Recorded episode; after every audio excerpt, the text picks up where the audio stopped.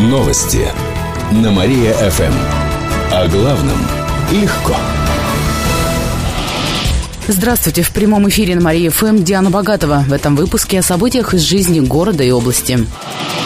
Десятилетний мальчик стал первой жертвой сосульки. Она упала на ребенка на улице Мира, 41. В результате он получил ушиб лба. Мальчика осмотрели в травмбольнице и отпустили домой.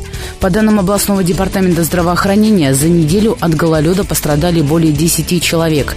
Из них четверо – дети.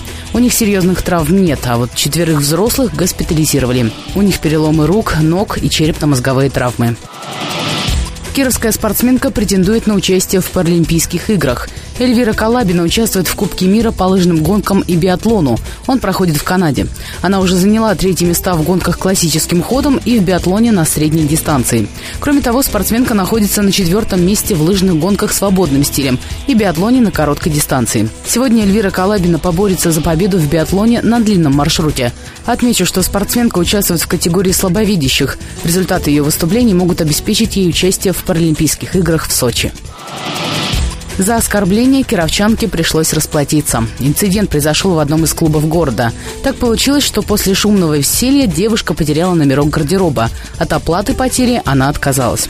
Для разрешения спорной ситуации администрация клуба вызвала полицию. На требования сотрудников девушка также не отреагировала. Более того, неоднократно ответила крепким словцом за что и поплатилась штрафом в 10 тысяч рублей. Впоследствии нарушительница порядка вину признала и в содеянном раскаялась.